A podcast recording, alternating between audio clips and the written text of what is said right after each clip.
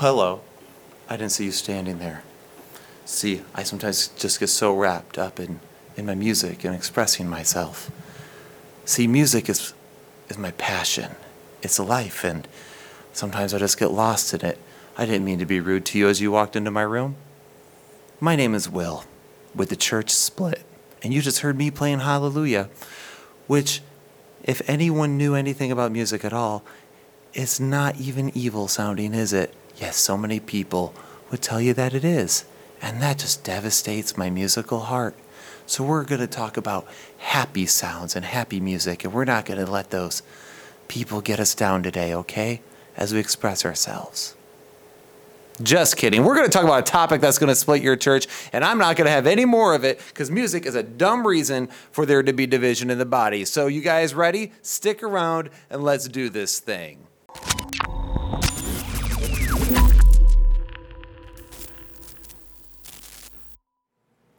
Hi, guys. Welcome to the Church Split. You know what we do here? We help you escape your church's echo chamber, learn to think biblically, and talk about topics that split churches. But before we do that, smash the like button and subscribe button. Hit that little notification bell so you get to be notified about every single one of our fire episodes. Anyhow, guys, today we're talking about music, as uh, the intro would give would uh, probably suggest. Now, I'll have you guys know the pain I go through to give you guys this quality content. Do you know how hard it is to play violin in a like a gaming chair this close to a mic on a wide uh, in like a jacket on a wide desk? Like it's all like really hard for me to pull that off. Um, i probably screwed that up like 15 times. It's because my like arm kept like hitting something or smacking the mic. So, anyway, I'm glad that's over. Me and my brilliant ideas. But, anyhow, guys, today we are talking about music. But uh, one thing I did want to mention is that we do have new merch on the merch store. Uh, by the way, just so you guys are aware, there's barely any markup on that stuff because it's custom. So, uh, if for us to try to make a decent profit, we would charge way too much money. So that's basically all the way down. Uh, but this one, I'm wearing my Molinism, like Calvinism, but for intellectuals. If you guys don't know what Molinism is, sounds like you need to go back, check out our Dr. Braxton Hunter and our Dr. Tim Stratton interviews so you know exactly what that is. And I do plan to approach uh, that topic personally on our channel. But anyway, guys, enough about that and more about music. So, uh, I'm a musician, and obviously, I mean, you don't play violin just because you you know you aren't a musician. I am a musician. I play violin, piano, guitar, and I do sing, or at least I attempt to. but uh, I uh, I sing tenor um, and bass uh, in a a cappella choir. Uh, all throughout high school that traveled the state and actually we were we won many different festivals and things along that nature uh, then also, I was in an uh, orchestra that traveled again. We went to states, things along that. I also went to states with the violin, and there's a lot of things. So, music has been a big part of my life, and it's a big passion of mine. Now, with my background in the Independent Fundamental Baptists, uh, they were very strict on music. And this is actually so. Alcohol was the topic that first broke me out of like my uh, the idea I need to start studying this more. But music is the if if alcohol is the topic that broke me. Music is the topic that made it possible because the more and more I was around music, the more and more I started realizing how many arbitrary things were people were coming up with in um, when it came to their music, like there, as far as strictness goes in churches. One of the things I wanted to point out too is uh, the RFP network. Many people I think have already covered this. I think 26 Letters has covered the music topic, and I know that the RFP themselves have done like four different episodes on it. Uh, that's I, I'm not here to add to that conversation. You can go to that and hear about the heart of worship and all that. We'll hit some of that. Today is a topic I have. I've actually literally put this off since I probably started the church split uh, about two and a half years ago, and that is mainly because I didn't want to. Uh, I don't. It was just the amount of time that it took to put this together because I wanted I wanted examples, I wanted history, and I and if anyone knows me, I don't like to do these sorts of topics halfway. I like to take a dive, and I don't care how long it takes. That's why a lot of people they'll keep their uh, podcasts always at an hour. I will go as long as three hours if I find it necessary. It's just we uh, we are gonna be done when we're done, and uh, this is one of those topics I've wanted to cover, but I knew was daunting, and it was just like taking the time to sit down, put my thoughts together in a way that I think can be cohesive and understanding to all of you. So today, guys, we're not going to go do a surface level. We are going to dig deep because I, as a musician, there are so many th- wrong things said about music in churches today, and people are so clueless about music, it's laughable. Okay, there's no other word for that besides laughable. So I am going to make sure that we go through all of this. I'm going to break it down. So, guys, stick around and we are going to hit this topic by topic. But first, we're going to hit this biblically. So, the Bible has a lot to say about music. Here's a list of the references I have in my notes. You can see all that right there. Uh, I'm just going to read only a couple to you, okay? Psalm 153 through 6 says, Praise him with trumpet sound, praise him with lute and harp, praise him with tambourine and dance. Don't tell the Baptists, don't tell the Baptists that they dance. Praise him with strings and pipe, praise him with sounding cymbals, praise him with loud clashing cymbals. Let everything that has breath praise the Lord, praise the Lord. Now, the first thing to notice is that in a lot of churches, like in the churches I grew up in, drums were no good. You do not do a drum set. You don't do drums and percussion instruments. Uh, we all, I also hear people say things like, uh, you know, you shouldn't have worldly instruments or the music service is too loud. And here we hear like loud crashing cymbals. That's what's commanded here. We are told to praise God with basically any instrument we have available to us. And then we read Psalm 98, 1 through 7, and it says, Sing to the Lord a new song, for he has done marvelous things.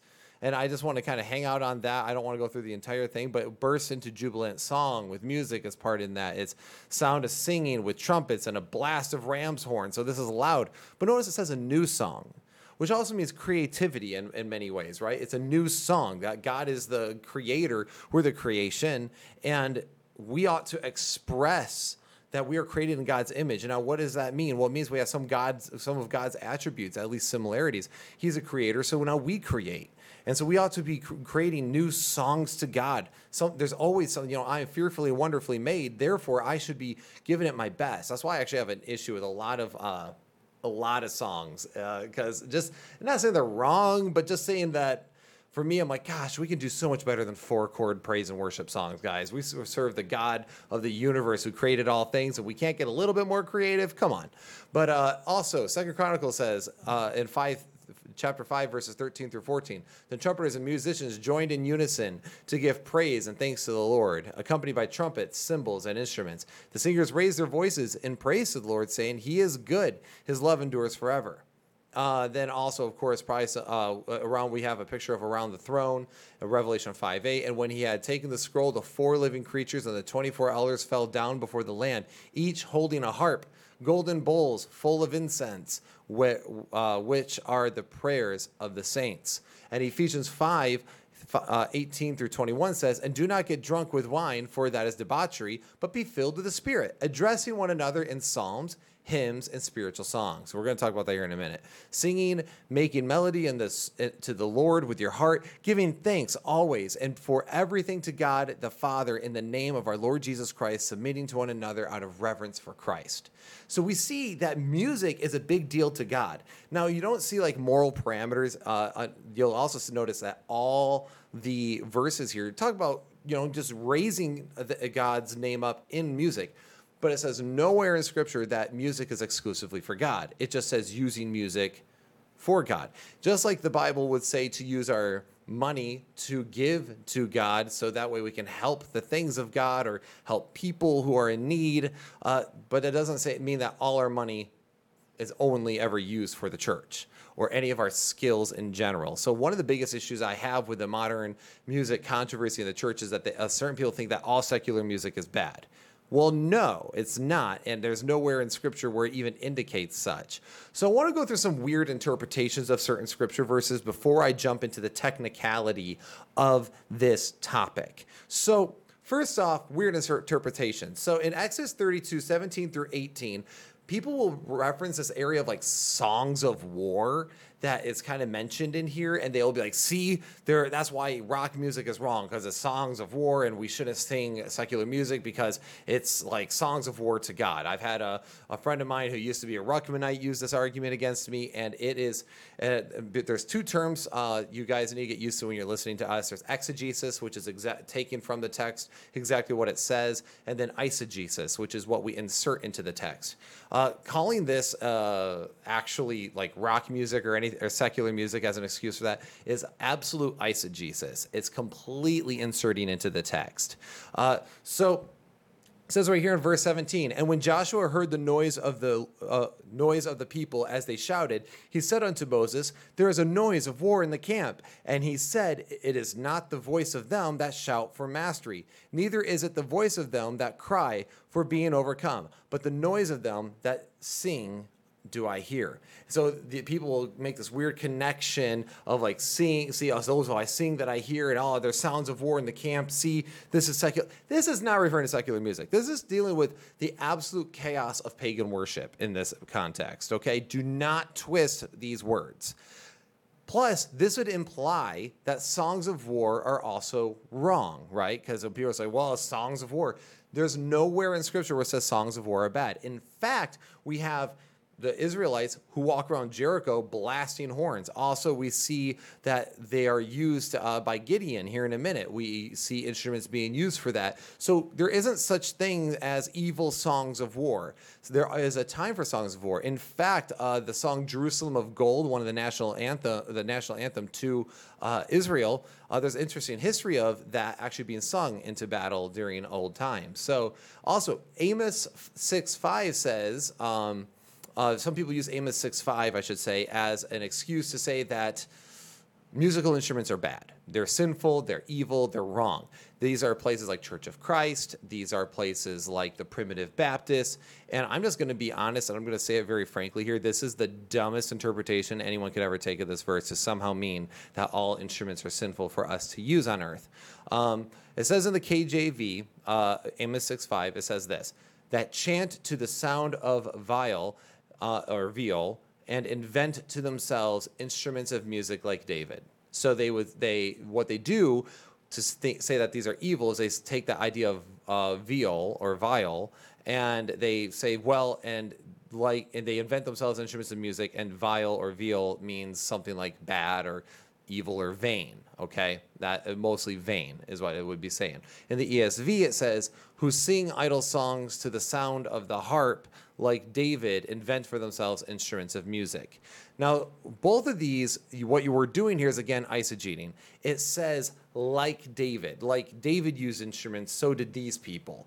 That's also saying, you know, like David used a sling, so did these guys to f- fight their battles just because it uses a comparison doesn't uh, as far as just the object is concerned doesn't mean the rest of the context follows the same line of thought. Because notice this what's considered idle?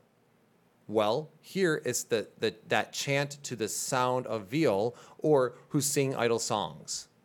It's the songs or the topics that are vain. It is not the instruments but even then, if it was the instruments, that's not saying instruments are bad. It is merely saying that they use them in vain because we know that, that objects are inanimate, that, uh, objects are amoral.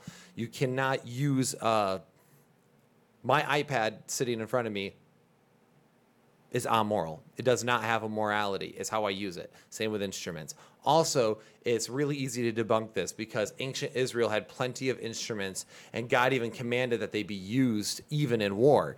Judges 7:20 in the KJV says this, and the three companies blew the trumpets and brake the pitchers and held the lamps in their left hands and the trumpets in their right hands to blow withal. And they cried, "The sword of the Lord and the sword of the Lord and of Gideon."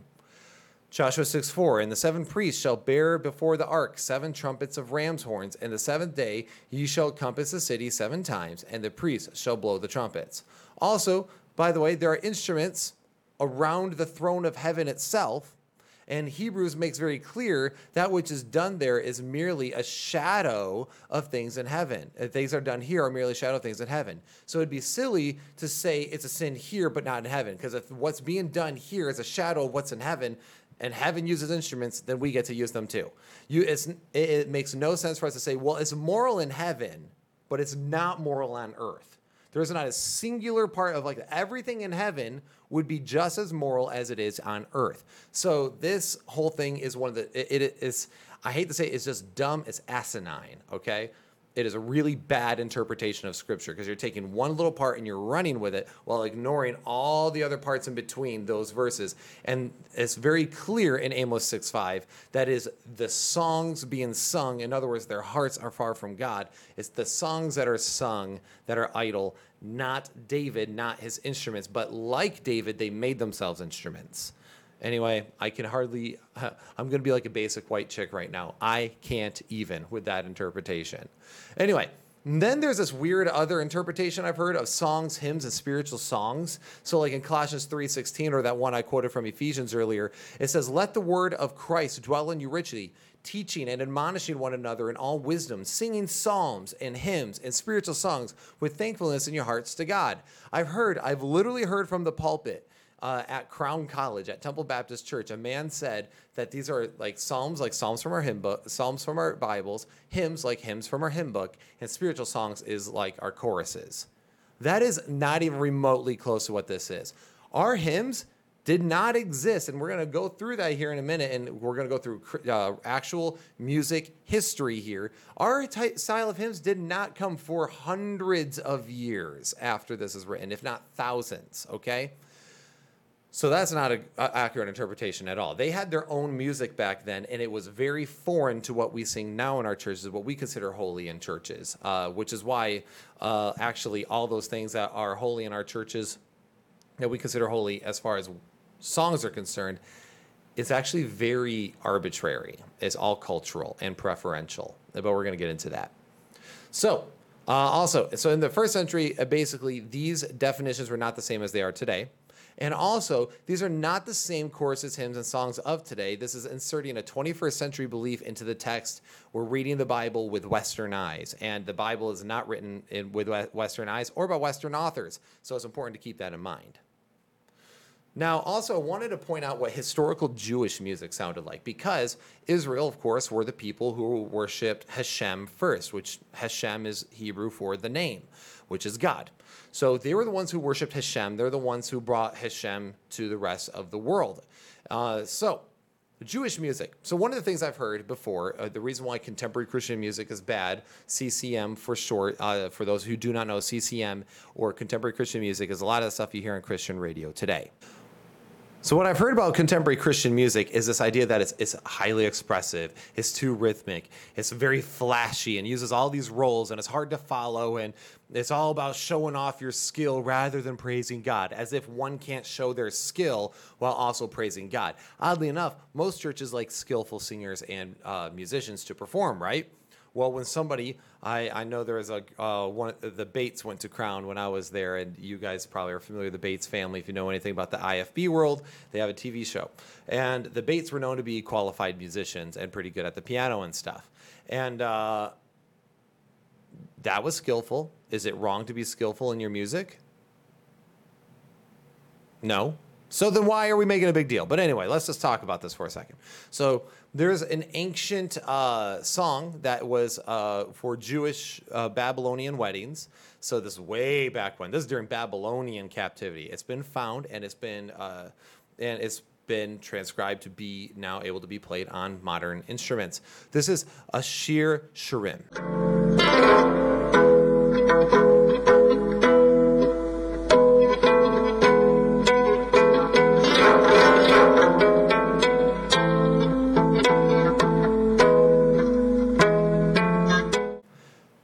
Guys, before I jump into Ashir Shirim, I want you guys to also be aware I'm going to be playing a lot of clips from different uh, links on YouTube and whatnot. So this video will not be monetized. We will not be making a single dime off of this video because I don't want to be nailed for copyright claims. Um, also, we are going to be taking a risk on this video of getting a copyright claim, but I just want it to be very clear that all music being used here is not used for financial gain. It's all being used for merely uh, creative purposes. It's meant to uh, show examples of, and we'll link all of them in the description below. That way, everyone is aware uh, aware of that. Um, so, uh, guys, if you want to support the show, uh, I to recommend our Patreon if you want to support it us with all the sort of things that we put out. But anyway. Uh, otherwise, today we are not going to monetize this. That's the point. But Ashir Sharim, back to the topic at hand. You'll notice that it was rhythmic, that piece is rhythmic. It's flashy in its rolls. It's in a very minor kind of a tone. It's got that Middle Eastern vibe, right? Uh, that sort of thing, if sang today in churches, they would probably label as like being Muslim or something because half our churches are as ignorant as it comes when it comes to the Middle East. Because if it, it sounds at all like that, then it all must be Muslim, right? It must be all be praising Allah. None of it must be Christian at all or praising uh, Yah, you know Yahweh. But Ashir Sharim, very rhythmic, very Jewish. And then there's this song that's sung, and it's an ancient song. It's old. This is old Jewish music here. Uh, sung at the end of Shabbat. Shabbat is uh, Sabbath. So at the end of Sabbath, there's this Eliyahu Hanavi.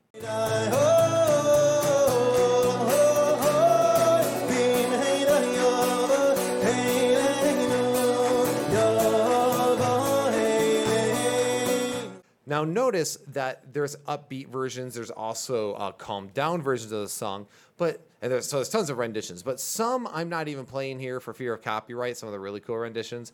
But guys, this song right here can be highly rhythmic and highly flashy, and there's nothing wrong with that. It's meant to be celebratory. It's the end of Shabbat. Uh, also, then there is my personal favorite Jewish song of all time, which is uh, Yerushalayim Shel Zahav, which is Jerusalem of Gold. And this song is incredible.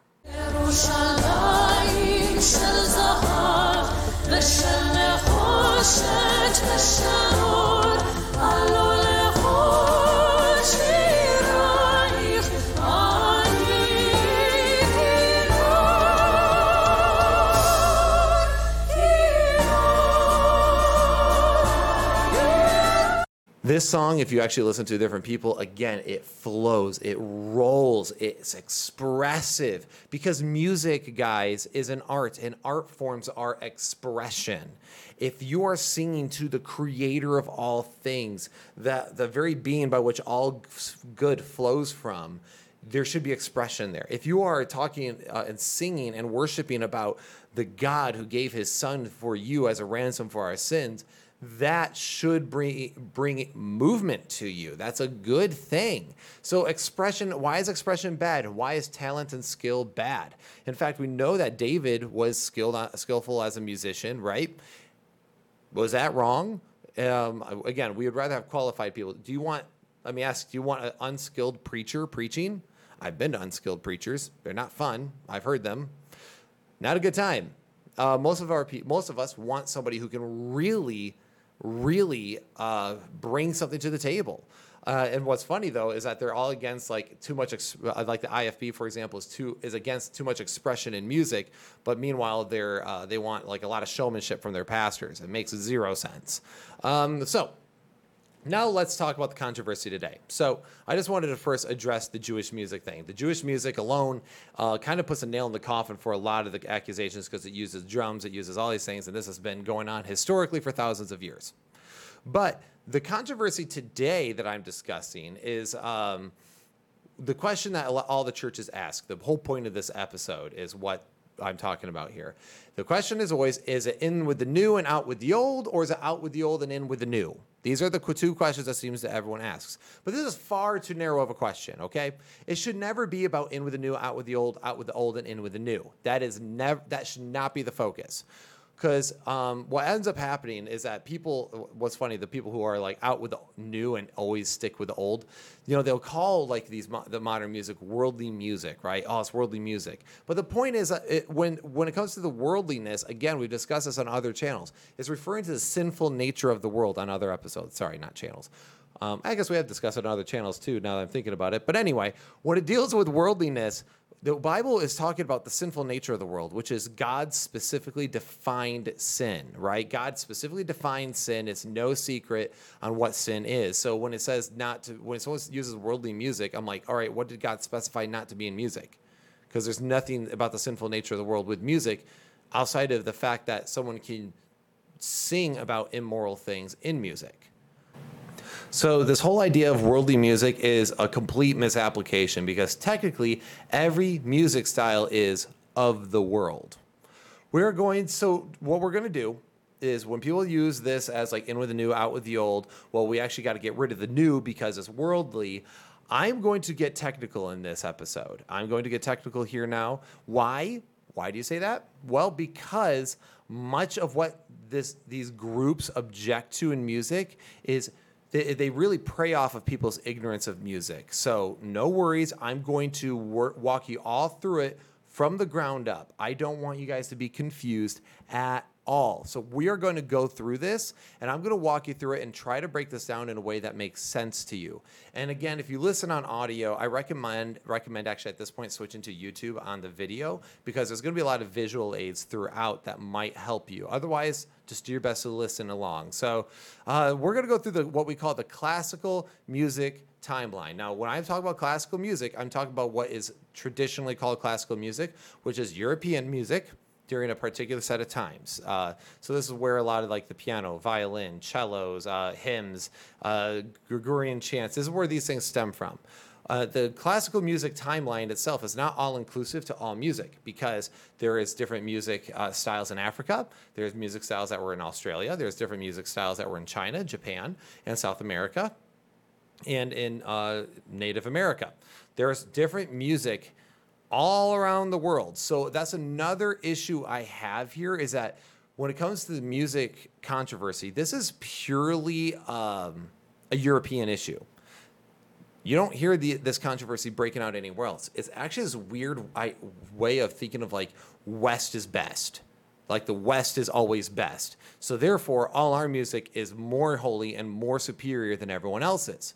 So uh, you know, somebody do, doing like a, a, little chant around a, a fire, dancing uh, about Jesus would be sinful because it's close to witchcraft. But us singing songs from the Renaissance period, which was highly sexualized, is completely okay. Okay, so this this is where the hypocrisy really comes down to, and I'm telling you guys, this is like I said, this is the topic that made it possible for me to kind of start breaking out of the cult I was being raised in.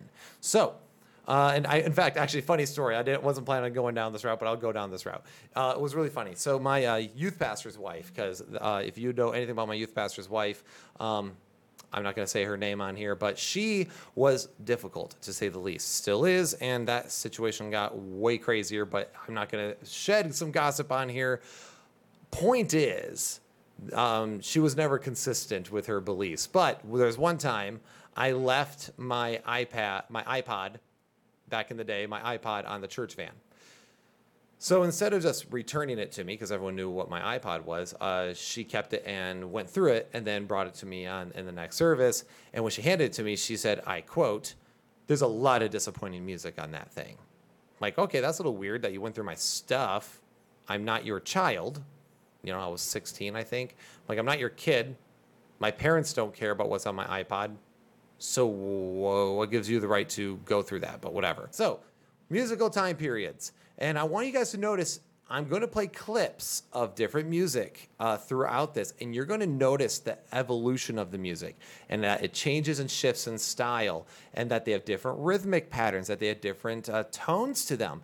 And that's a good thing. I want you to notice that. So, first off, we have in the classical music timeline, and again, this is one particular stretch of time during European, exclusively European classical music timeline. Okay? This is what's usually taught in most music schools, it's just this. Okay, the, just the styles of music. You can go to other places usually for some other stuff, but you might find some Russian music here and there. But generally speaking, it is exclusively European. Uh, there might be an exception here and there, but anyway. So the medieval music. This is between 1150 and 1400. Medieval, the medieval mu- period of music. This is probably best known. This period of time is probably best known for what's called Gregorian chants. This is the traditional Gregorian chant is uh, was sung in unison, and it was so. When I say unison, it means there are no harmonies. Okay. Um, also, without what we call meter, which is the beat. You know, one, two, three, four. They didn't use a meter.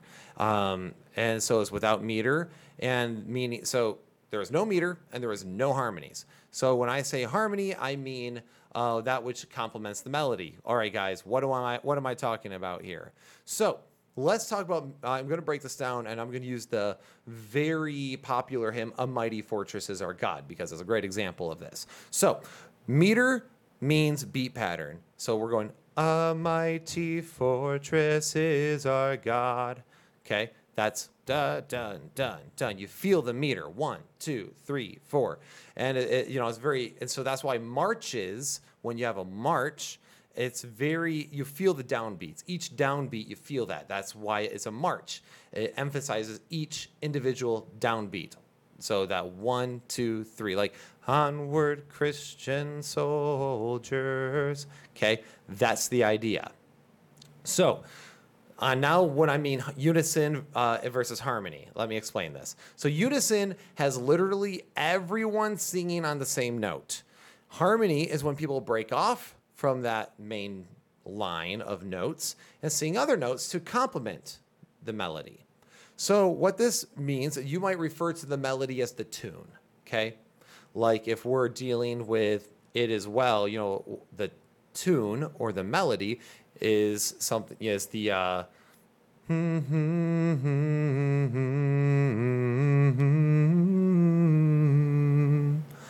so that is melody. But actually, to use that same song, It Is Well With My Soul, there is a great harmony line that echoes, okay? And it complements the melody. So in the chorus, you hear, It is well, and that is your melody and then you hear maybe uh, the tenors do a harmony of the work. They go like, "It is well," so that there is a harmony that complements the melody. And sometimes it's in an echo format, like in "It Is Well," or most of the time it is sung together, which is when you hear the voices sound like they're breaking off, and it has this nice shimmer sound, and it's very, very nice, very nice. Uh, music without harmony is oftentimes very boring to a lot of people nowadays, or just considered very pretty, or is this meant to be a powerhouse with a single solo, uh, like in um, like Phantom of the Opera, right? Where you're dealing with somebody singing like Music of the Night. He's only singing the melody, but man, he's going to hammer that home. So uh, harmony is oftentimes used to bring what we call musical texture to the notes, and that can really help uh, bring something alive and change the mood of the song even. So anyway, um, so harmony is that which complements the tune or gives it color, and and that's why we use the term. Well, we bring it all in harmony. Okay, that's why we use that because it brings it all together. Uh, so I want you guys to notice this song I'm going to play you. It's called Omnia Sol. It is a song I, we sang back in choir, my choir days, and I want you to notice how the men start singing all in one voice. Okay, they all sound you know, they're going to do this whole like somewhere far from nowhere. They're going to do that. And then you're going to hear them break off. You're going to hear some guys go low. You're going to hear some guys go high. And that's going to be harmony. And this is all really important for the controversy. Okay, we're gonna. We're, I'm breaking this down for you guys, so that way we're you're tracking with me later. So then when the women come in, you'll notice how they're instantly in harmony, and you'll even hear the altos moving around underneath the, the sopranos. So the sopranos are singing the melody or the tune, and then the altos are singing harmony and complementing underneath it. This is Omnia Sol. Take a listen.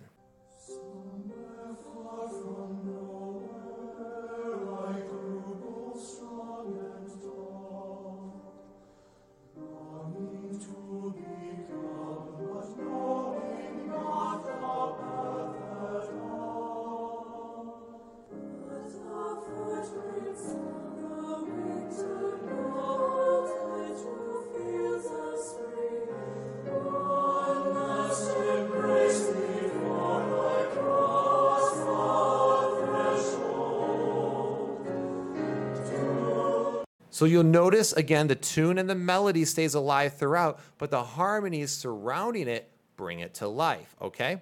So, anyway, back to medieval music.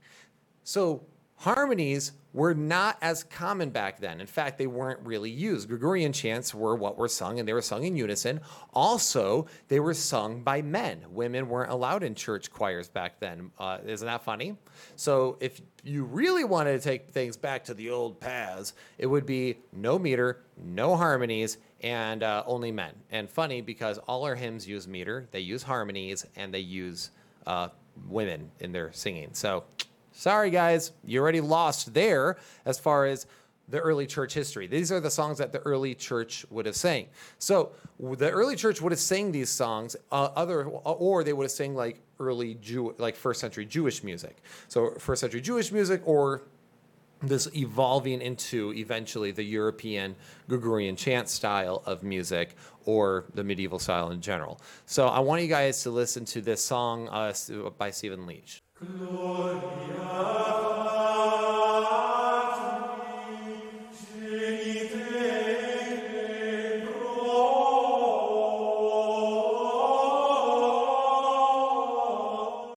You see what I mean uh, as far as how that sounds? You probably have heard it before. You're like, oh, that sounds like a Catholic monastery, or that sounds like an Eastern Orthodox church. And it's, yeah, Eastern Orthodox Church still sings a lot of this stuff today.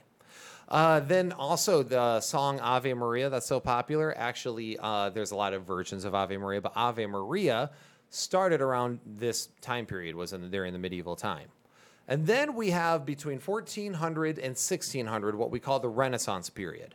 The Renaissance, as many of you guys know, exploded. Uh, this is like the Enlightenment period, man. Things exploded.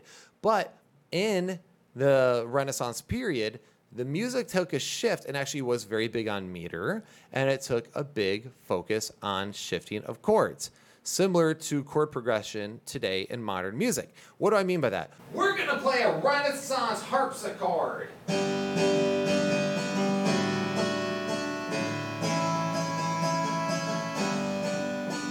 Hope y'all could hear that. Chord progression. That's all it is. And uh, I use the harpsichord on the electric piano because why wouldn't I? It's the Renaissance. They played, actually, the harpsichord was more popular back in the day than today. Uh, and now it's mostly piano. If you guys don't know what a harpsichord is, you should look it up. It's kind of fun. It's basically a piano that instead of striking, it plucks. Anyhow, uh, so a lot of hymns follow themes from this musical era. Um, it, it, they so a lot of our hymns today follow themes from it. For example, Green Sleeves was made around this this time period. And what famous hymn do we sing around Christmas of the tune of Green Sleeves? What child is this, right? So we have the What child is this who lay to rest? That's Renaissance period. Okay, so that's during that time, or also Good King Wenceslas or however the heck you say that. I'm Good King Wenceslas, or however. So, um, but anyway, uh, so before we uh, try to say uh, like that I'm lying here, but a lot of your music does come from this. I want you guys to hear the Green Sleeves itself played on the piano.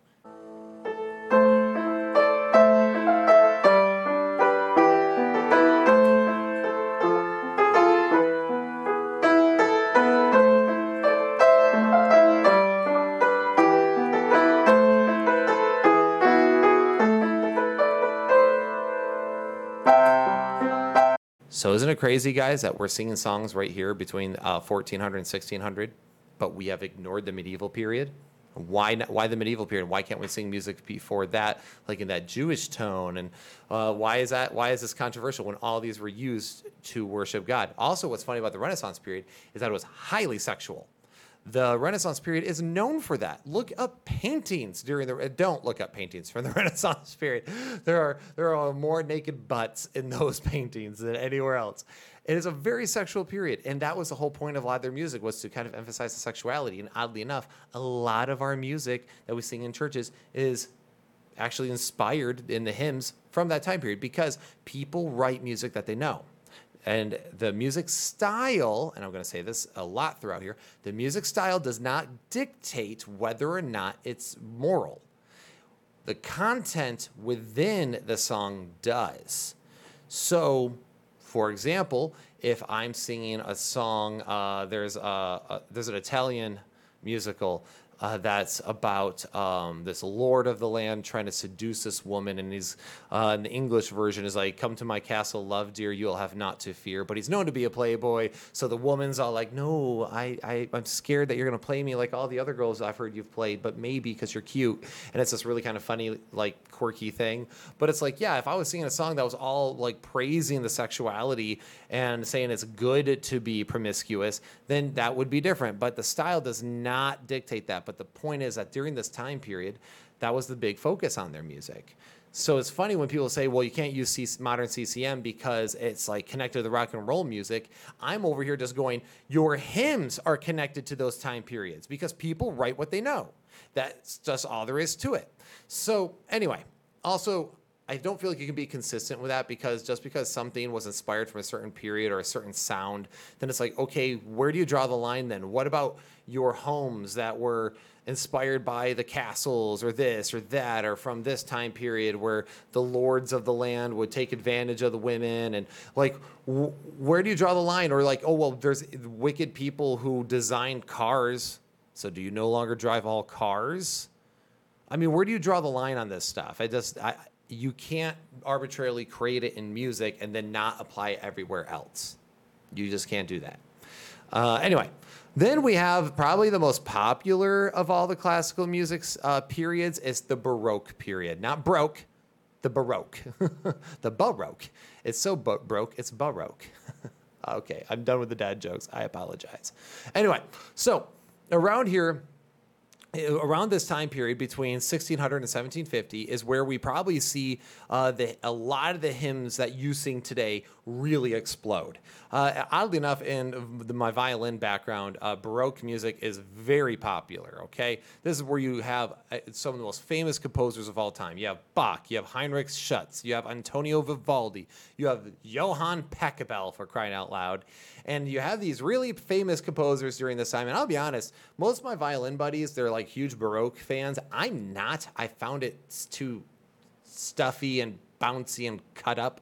But the point is, a lot of conservative Christians who are against modern uh, contemporary Christian music love Baroque music because a lot of conservative Christians play classical instruments. And where do you learn classical instruments? By usually doing classical music schools.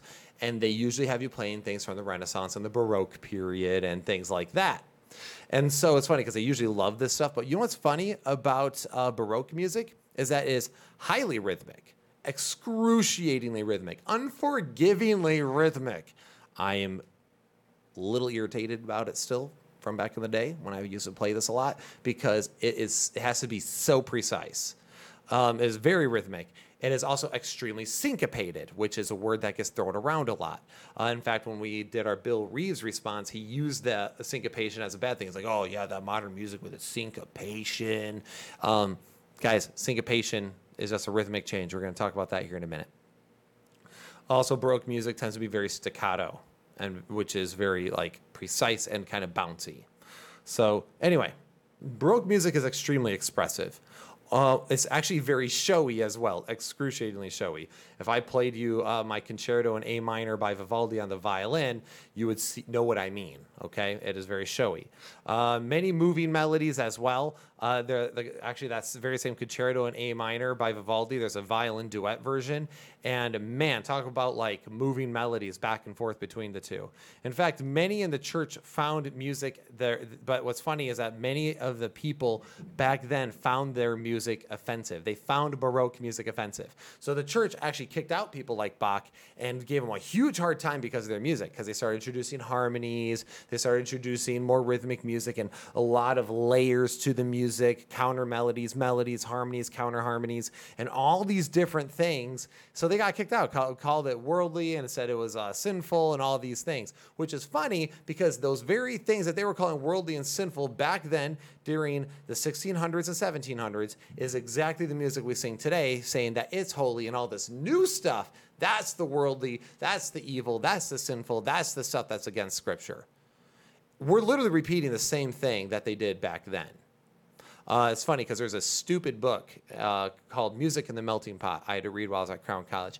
And it actually tries to deny that Mozart and Bach went through so much crap with the church. It's like, oh, they weren't, weren't kicked out of churches. They weren't, didn't go through this stuff. And you read any biography ever and you will know what they went through with the church. Okay, it's a historical fact. Deal with it. I'm sorry, it's an inconvenient fact for all you conservative music holding people, but we have to make decisions on facts, not your feelings, not your preferences, not anything like that. We're going by musical history facts here, okay? And on the church split, that's all we care about. Anyway, uh, some of the most popular pieces uh, that you know today were around during this time. For example, we have Handel's Messiah which, if you're like Handel's Messiah, why does that name sound familiar? Well, because this entire piece, which uh, Handel uh, is this whole, the whole Messiah piece, is uh, very long and is awesome to go see. And uh, whenever you play the violin, I feel like I'm sawing my violin in half when I played it in the orchestra. But this is singing in every church everywhere. But if you're wondering why does Handel sound familiar, mainly probably because of this.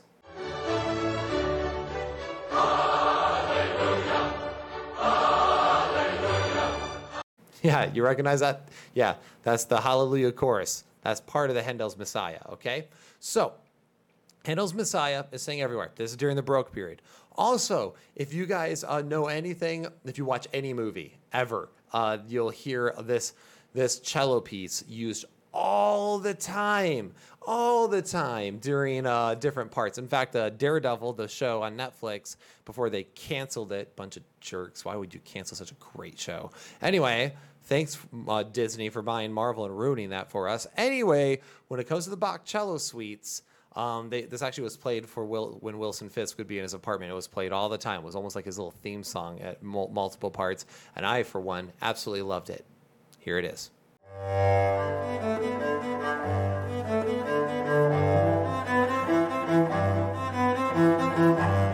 Sound familiar? Does all this make sense to you? All right. And now finally, let's listen to the one that's arguably one of the most well known Baroque pieces of all time. And this is actually one of the ones that aren't so bouncy and as grandiose, but more elegant, which is nice because I prefer that.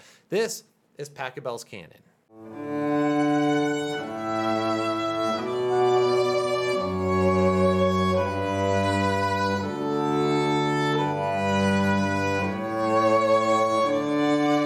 Yeah, you've heard that song a few times in your life, haven't you? Uh, I've played at every wedding ever. So, Pachelbel's Canon. Yeah, that's that's in the Baroque period. And guess what else the Baroque period was known for? Sexual promiscuity and getting like wasted. So uh, that's pretty much if you can really sum up Europe's history. There's a lot of like violent church history, genocide, plague, and then sexual promiscuity and drunkenness, okay, and then vying for power. That's half of Europe's history, okay? So, anyway, then we go into actually uh, one of my favorite classical music periods, which is simply called the classical period. This is between 1750 and 1830. This has the people like Mozart, Beethoven, Brahms, and others. Uh, Mozart's Requiem. Unfortunately, Mozart died before he could finish his entire Requiem, which is a tragedy because of all giant music compilations in the classical world. Um, there's Vivaldi's Four Seasons, there's Handel's Messiah, and all these, and the cello suites and stuff. My favorite, though, is by far Mozart's Requiem. There are so many iconic songs in this, and it was hard for me to pick which song I wanted to show you guys. Uh, like, because Lacrimosa is, of course, a classic.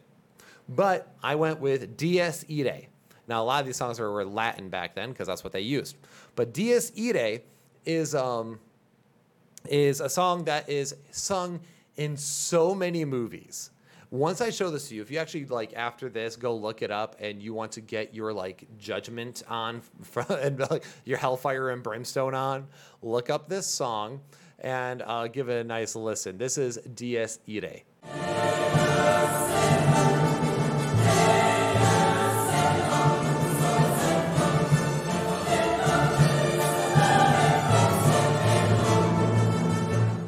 Dies Irae is Latin for Day of Wrath.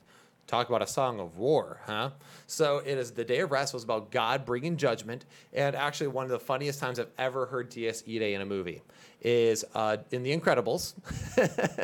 in The Incredibles, when Jack Jack goes AWOL, it might be in the Jack Jack Attack, like the short. Um, it's either in the Jack Jack Attack or in the movie itself, but I think it's Jack Jack Attack now that I'm thinking about it. But right when he turns into like Demon Baby and he turns on fire and he starts running around the house, um, starts playing in the background until. Uh, the babysitter hits him with a fire extinguisher. It's, it's amazing. Uh, yeah, uh, with my classical background, I just so enjoy it whenever I, I can be like, oh, I know that song. I sang that or I did that one. Uh, anyway, uh, a song we sing actually in our churches to this day, uh, a lot of times like in children's church and whatnot, is uh, one by ba- uh, one Bach by Beethoven called "Ode to Joy," and uh, this should be very familiar to you.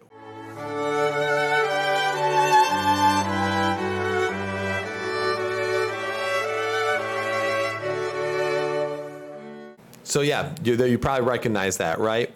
And then also another very there's a lot of popular hymns, but I'm only choosing one.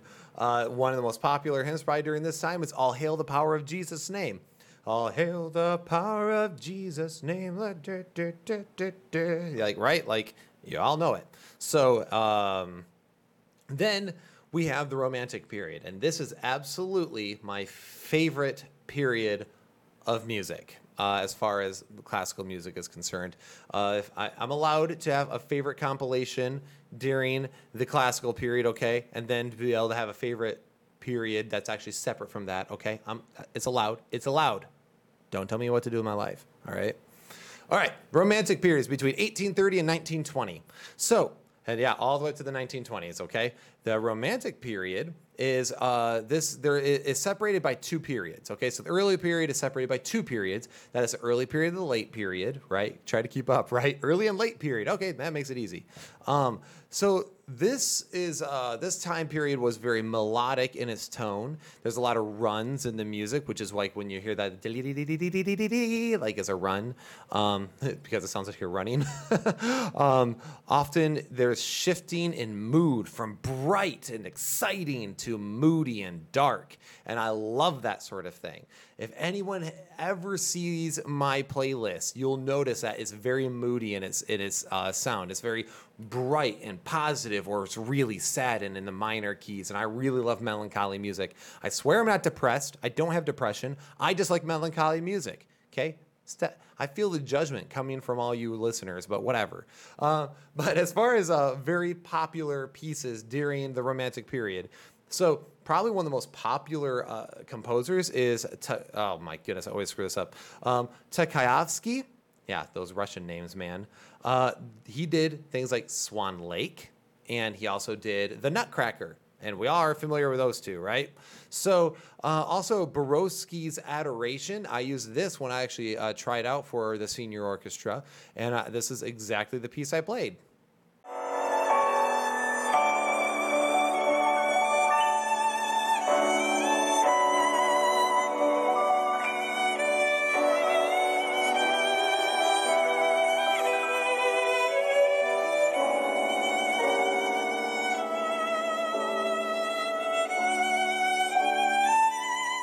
So you'll notice it's melodic. It's got it's bright and it's melodic. Actually, if you listen to the entire thing of Adoration, is bright and it's melodic. Then it hits this really cool, like moody shredding moment, and then it builds up and builds up dramatically, and then goes into this super bright and powerful sounding violin piece. And it's just awesome. It's it's life. It's goodness. It's gold. And it is yes, it is the most stereotypical sounding romantic period piece ever, but I don't care, okay? so between the 1700s and 1800s was an explosion of hymn styled music, taking influences from the musical culture around them. I cannot emphasize this enough. All the hymns that you enjoy were written during these time periods, taking from the musical culture around them, from the secular realm to the religious realm. That is why the music evolved. I'm sure you've noticed during all the clips I've shown you that how vastly different each one was and how they were sang during different periods of time.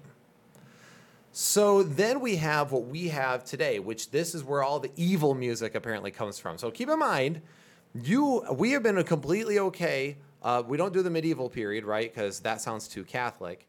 Uh, but we're okay with anything from the Renaissance period We're okay with anything from the Baroque period. We're good with the classical Romantic period. But gosh dang it, we got to draw the line at the post Great War or the modern era, which is between 1920 to now. This is 20, 1920 to present. So, what does this include? It includes the melting pot of music now. We have jazz, blues, gospel, southern gospel, country, pop, rock, alternative, punk, rap, metal, rap. We could go on. We also have uh, what is it like neo metal? Then there's uh, neo classical, uh, which is where you get people like Josh Groban, who's considered like neo classical. At least he was for a while there, and I think now he's considered like popish. I don't know, whatever. So um, the issue with only seeing things through a hymns only standpoint or old school music standpoint is one, you are limiting what is sung in churches from the Baroque period to the early Romantic period. And in fact, medieval medieval music styles you would just arbitrarily reject because they sound too Catholic or they sound too chanty. So you are limiting. Not only are you saying, okay, the world's music all around the entire globe is all wrong, except for this European music. European music is holy, but not all of it. Only during these time periods, we finally discovered what real, actual holy music is. You see how silly that is? How arbitrary that gets? Two, it also means that all music before this was not properly pleasing to God. So, like the KJV in the 1600s, noticing a pattern here, by the way, the 1600s has got the good music and the 1600s has the good Bible. It's almost like we've overly romanticized a period of time and a period of history. but anyway, um, it is saying that like the KJV, like in the 1600s, we have arbitrarily picked a certain time period in history to say that this music pleases God better and it does not please the flesh. Nothing before or after. And then, thirdly, this is purely a European problem and a European focused issue, which is a very, I hate to say white centric view because I'm not woke, but it just is what it is. It's a very European centric focus. Um, so there's all sorts of African music out there. There's Asian music. There's Southern American music. There's Middle East music. There's Indian music, both India and American mu- uh, Indians.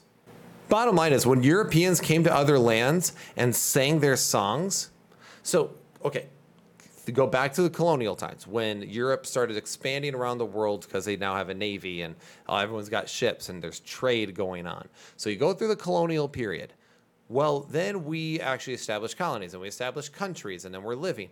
Well, then we started sending missionaries. And when our European Western missionaries would go to another country and they would try to introduce their hymns, there's actually a great book called Bruchko that talks about this.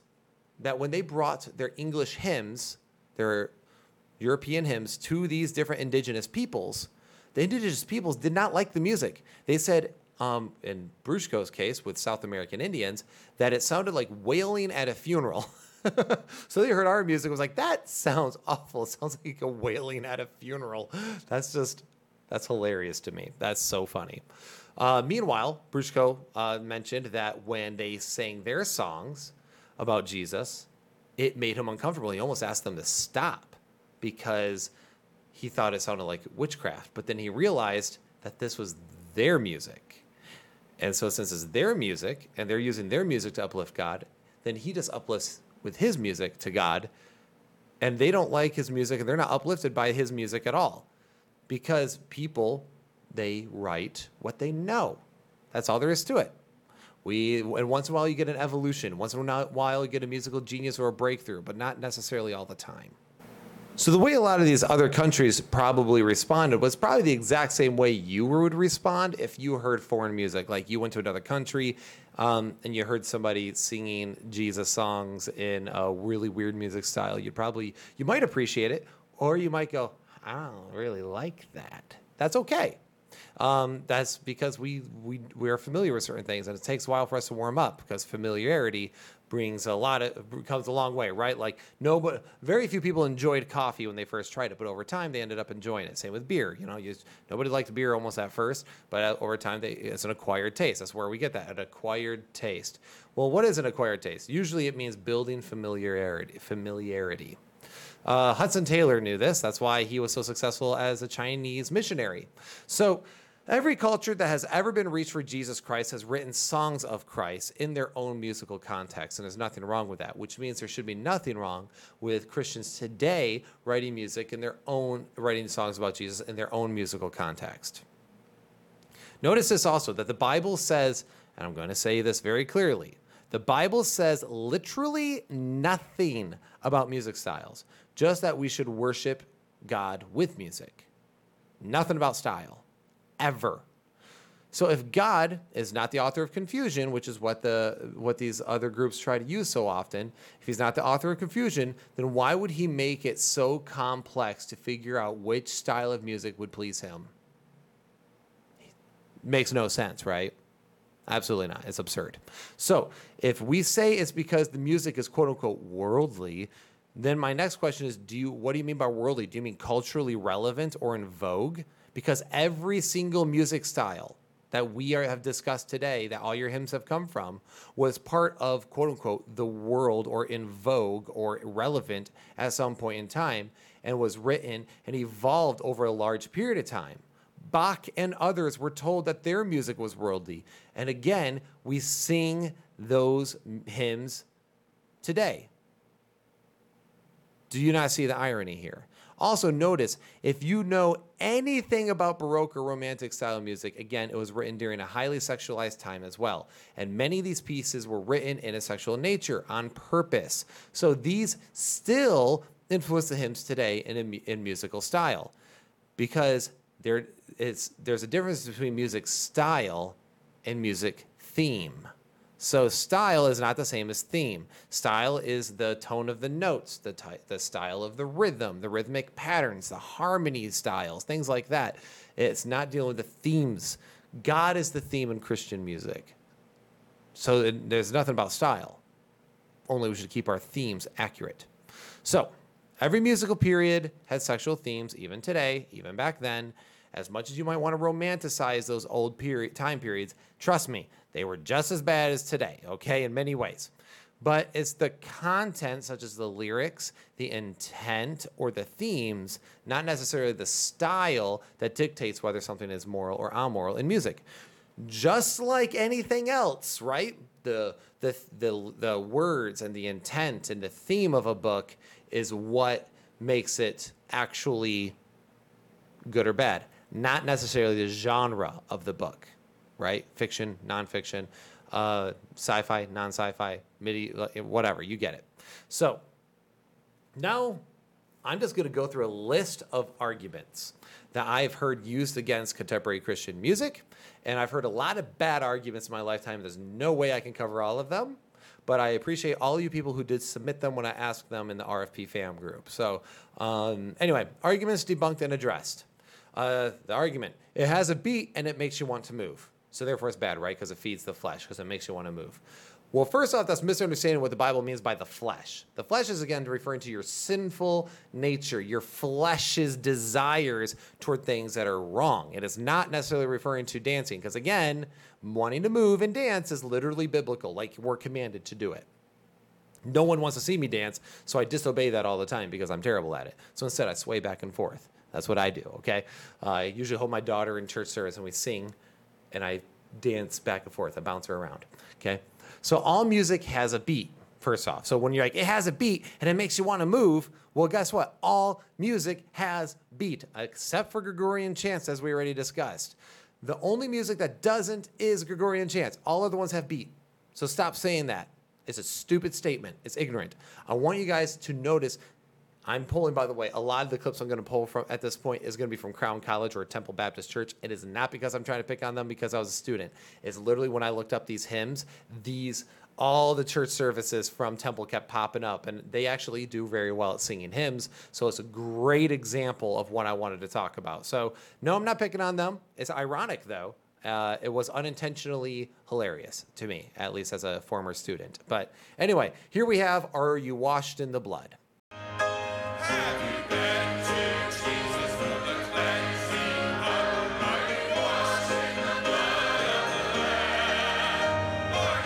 Notice the hand movement in that clip. Notice his hand moving. That hand motion he's doing, This is standard in congregational hymn singing. You know why? Because that is literally the beat. One, two, three, four. That's the beat. It is what is used in choir directing and congregational singing to keep people in time with each other. Like in modern music, a lot of times people use a, the rhythm of a guitar, like a consistent rhythm on a guitar, or they use a drum set. In this scenario, they use uh, the hand waving in a more formal fashion, which is a little bit more classical and old school in its in its setup. Also, notice he is bouncing when he's doing it. He's bouncing with the beat and wanting to move with it. Why? Because it's bouncy and it's a moving song. It makes you want to move. There's nothing wrong with that. But I find it funny that these songs are okay in such churches, but the modern stuff that makes you want to move is not. And you'll notice that none of these can be applied consistently between both music styles. It is they're just merely complete ad hocs and uh, gaslights to try to get you to shut up and shut down, and they just want to keep their preferential music and not share it. So, um, also notice this song, "He Hideth My Soul."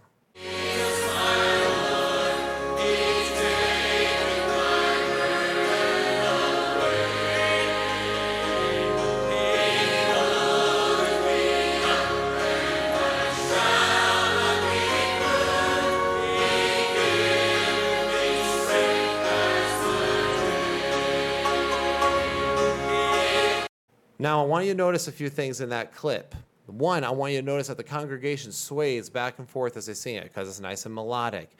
And you'll notice it's small, but it's su- and subtle, but this is a natural body reaction to the beat. Notice that they sway with the beat of the music. This blew my mind when I was uh, when I was uh, in my early teen years because I heard all the time that you can't move with the beat and I'm like sitting in the back of the church. I'm seeing everyone sway with the music. I'm like, wait a minute, wait a minute, that's moving with the beat. Something's fishy. Um, so also notice if having a beat was worldly, then all songs are guilty of it.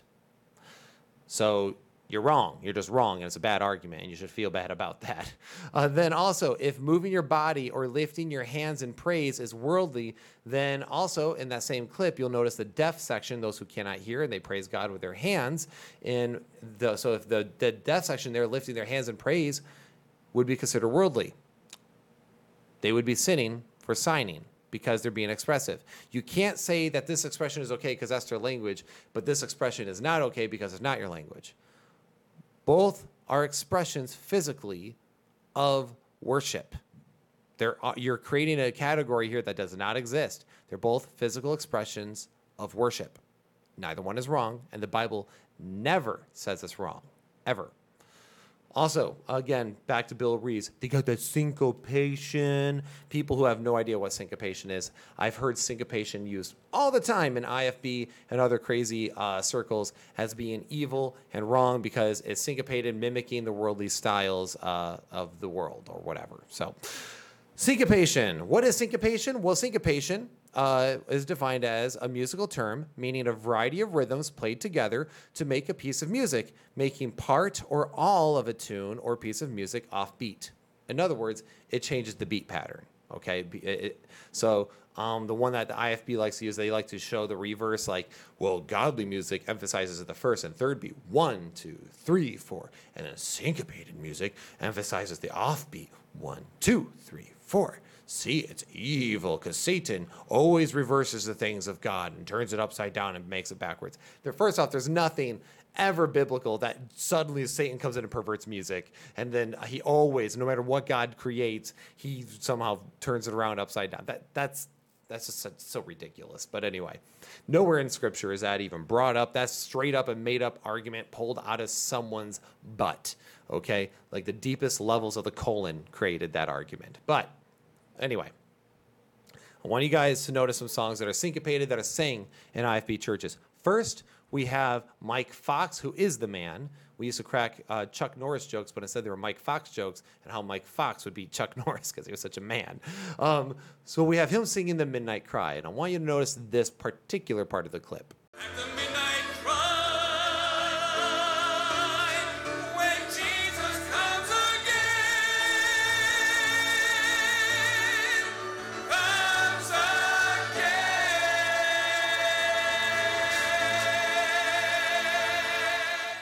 First things first, if you know anything about the Midnight Cry, it is a fairly modern song, but one that was more easily quote unquote sanctified or made uh, made more conservative sounding. Can we say that? So they as they were able to make it more of a hymn style. Also, notice the echo on the offbeat. Is that considered evil syncopation, or are we allowed to emphasize the offbeat when it's convenient?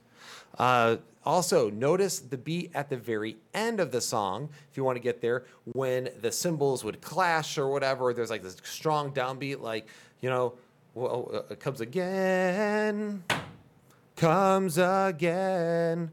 That sort of thing is a syncopation rhythmic change. It's there for emphasis, but that syncopation is suddenly okay in IFB circles.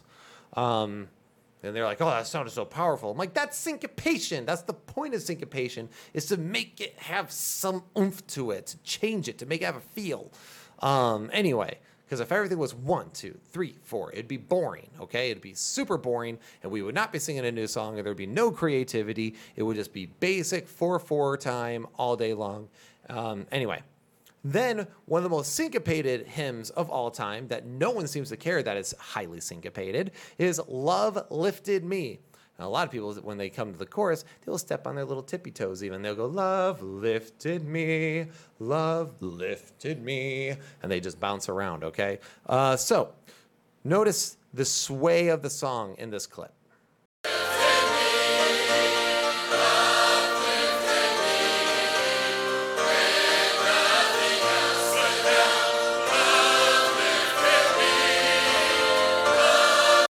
So if you listen to the song, you'll notice it has a sway to it. It kind of makes you want to swing yourself a little bit. This is, and then the lifting of the toes. Again, you'll see people doing it in the clip. There uh, is a classic move to do in IFB churches, and half the staunchy music people hated when people did that because they th- found the stepping on your tippy toes to be irreverent because apparently having joy and expressing that in fellowship with your fellow believers in uh, universal corporate worship is a bad thing I swear, these people have a way of perverting and making everything that is joyful bad. Everything that's good in the body of Christ bad. I swear they do. They just have a way of doing that. If it's, if it's expressive and as you express yourself as an individual, corporately, whatever, they find a way to make it bad. I swear. Anyway, and notice uh, that every time that the people step on their tippy toes on lifted, there's a reason why love lifted me. The way it's saying is syncopated there. That's why it makes people want to move. It's because it's meant to make you want to move as part of syncopation. Um, actually, a lot of that carnival sound that it has, I hate. By the way, I cannot stand that song. "Love Lifted Me" is one of the most annoying sounding hymns. Period. Someone tried to change my mind. You won't be able to. I can't stand that song. Um, I'm glad some people find a blessing out of it. I just have never been a fan of it. But it's because it's got that carnival swing, and I just hate that style. I just do not like that style. But remember, that style. Okay, that's a preference that is not dealing with theme. The theme is good, and the, there's nothing wrong with it. Okay. Anyway, uh, then probably one of the most popular IFB songs is the song "I Have Been Blessed."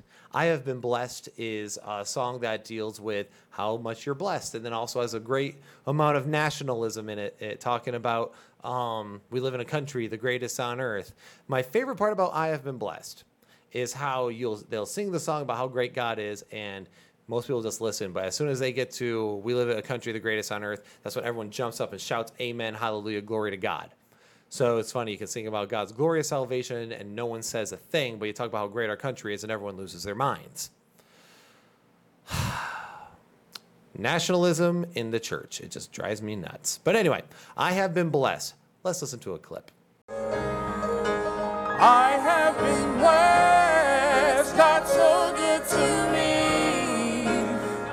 Precious are his thoughts of you and me. No way I could.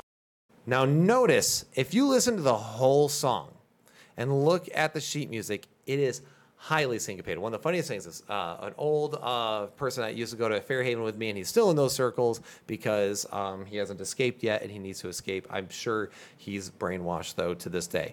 But one of the things he uh, this was his favorite song. He played it all the time on piano. I'd hear, I'd walk by the music rooms, hear him playing it on piano. He said it was his favorite song of all time.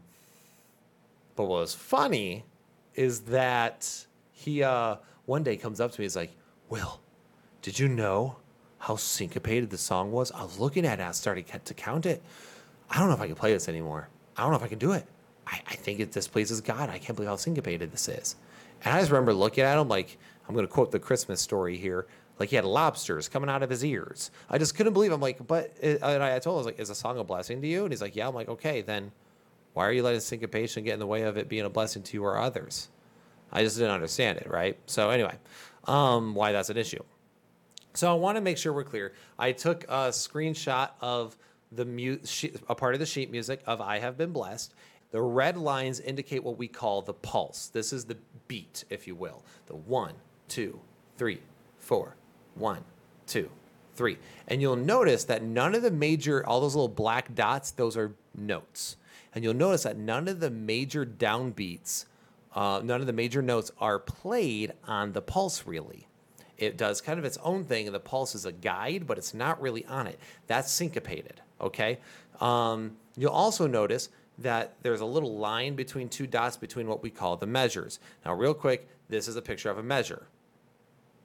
You'll notice the two bars on each side, and all the notes in the measure fit in between that. So, back to the sheet music here you'll notice that there's a little tie, this, this little uh, note that goes between one black dot to another black dot across the measure. So you'll see a line in the middle between the two notes. That tie there is tying two measures together, which means it's not one, two, three, four. Okay, it's not what we call straight time. This is syncopated. It syncopates it into the next measure. And the entire song is written this way. Okay, and I've heard it at tons of places. Uh, it's hilarious to me. And that actually, the way this is written, is written in the exact same style of something like Revelation song. That's a CCM song that would be condemned, even though it's straight up quoting the book of um, the book of Revelation, hence the name Revelation song. Um, then we have the other art, bad argument. It uses worldly notes and patterns. It uses worldly notes. It uses worldly music. It uses worldly instruments. It uses worldly music. Uh, so I'm going to just show you and demonstrate to you how dumb of an accusation this is as well. I literally, to this day, have no idea what this accusation is. I have no idea what this argument means because it actually is nonsense. Okay. Remember what I talked about earlier when I played some harpsichord for you uh, and how that those chord patterns work, and that's where a lot of the stuff comes from. Um, this makes no sense. For example, uh, there's Amazing Grace, right? Starts on the a G chord, and G the G chord is made of three notes: G, B, and D, and it sounds like this. Okay. That's a G chord. And then there's the C chord, which is C, E, and G. Okay, so just track with me. Amazing Grace is with the G chord. Amazing Grace, how sweet the sound. Also, Johnny Cash sings his, uh, or, or uh, what, what do you call it? Uh, the band Perry or whatever. The, uh, um, well, I won't back down. That's a G chord, GBD. Okay, it's the same exact thing. Look up the four chord song. You'll be surprised how many songs you can sing with the same four chords. Or what about Green Day, a very anti Christian, anti America band? They have their song, um, well,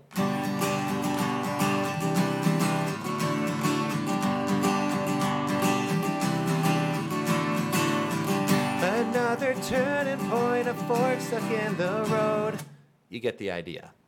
The point is, there is no such thing as worldly notes.